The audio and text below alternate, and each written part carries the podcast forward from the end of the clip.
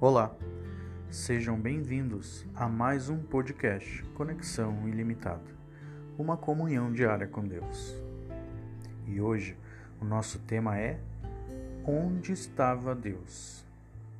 Mas primeiro vamos orar para que o Espírito Santo nos use para entendermos esse tema de hoje. Portanto, feche seus olhos, curva sua fronte. Oremos. Pai nosso que estás no céu, abençoe-nos, Senhor, para que possamos entender a mensagem de hoje.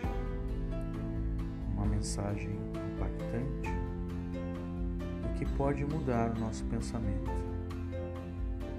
ao que temos visto nos dias de hoje e tudo aquilo que aconteceu também no passado. Que o Senhor possa estar sempre presente em nossas vidas nos guiando e nos conduzindo. Neste sábado sagrado, Senhor, seja conosco, como sempre. É o que te pedimos e te agradecemos, em nome de Jesus. Amém. Onde estava Deus? Veja o que diz no livro de Salmos, capítulo 37, versículo 5. Entregue o seu caminho ao Senhor confie nele e ele agirá. Você se lembra do que aconteceu no dia 11 de setembro de 2001? Nenhum atentado causou mais impacto no mundo do que aquele do dia 11 de setembro, quando duas torres em Nova York foram atingidas por dois aviões sequestrados e pilotados por terroristas suicidas. O estrago foi imenso, o prejuízo em vidas incalculável, e o mundo passou a viver uma era sob o impacto do terror. Nessas horas, uma pergunta se levanta: por que Deus permitiu aquela tragédia? Onde estava Deus? Por que Deus não fez nada? Afinal, ele tem culpa por não intervir? Dias depois do desastre, a filha do evangelista Billy Graham foi entrevistada no programa Early Show em Nova York e respondeu a seguinte pergunta: Como Deus permitiu que isso acontecesse? Anne Graham deu uma resposta extremamente profunda e sábia. Creio que Deus ficou muito triste com o que aconteceu naquele fatídico dia tanto quanto nós. Por muitos anos temos dito a Deus para que não interfira em nossas escolhas, para que saia de nosso governo, nossas escolas e nossa vida. Sendo o cavalheiro que Deus é, creio que ele respeitosamente saiu. Como poderemos esperar que Deus nos dê sua bênção e sua proteção se exigimos que Ele não se envolva conosco?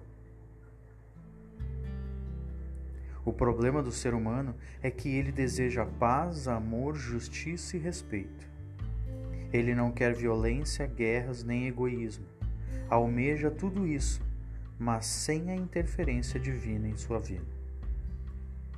No entanto, se essas coisas são alcançadas somente com Deus, então fica claro: o ser humano quer as bênçãos divinas, mas não quer Deus.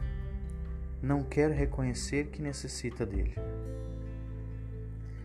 Veja, irmãos, a Bíblia nos alerta de que, como foi nos dias de Noé, assim também será na vinda do Filho do Homem, de Jesus Cristo pois nos dias anteriores ao dilúvio o povo vivia comendo e bebendo, casando-se e dando-se em casamento, até o dia em que Noé entrou na arca. Leia no livro de Mateus, capítulo 24, versículos 37 a 38. E entenda um pouco sobre o que foi naquela época dos dias do dilúvio. Não há problema algum em comer, beber ou casar-se. O erro está em fazer isso longe de Deus.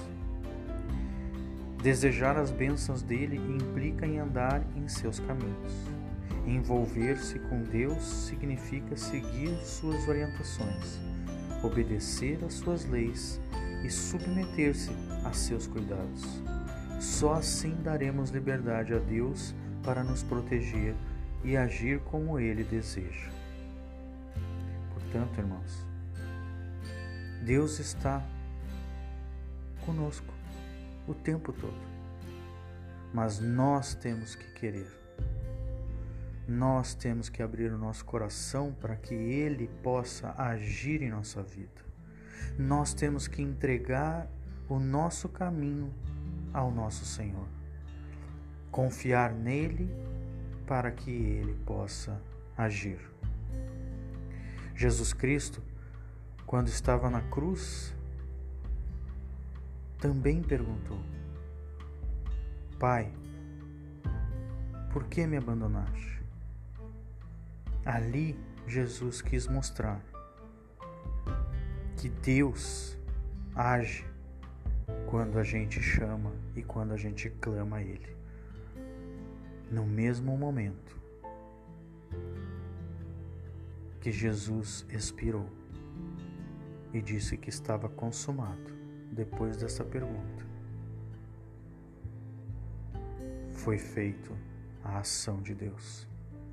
E todos viram que Jesus Cristo é o Filho do Homem nós também somos, se entregarmos o nosso coração, a nossa vida, confiarmos nele, para que ele possa agir por nós. Onde está Deus, está junto conosco a todo tempo. Eu sou Rodrigo Carlos de Barros e amanhã voltaremos com mais um tema: Conexão Ilimitada uma comunhão diária com Deus. Deus te abençoe, que Deus te guarde e que você aceite e enxergue que Deus está no seu coração. Até amanhã.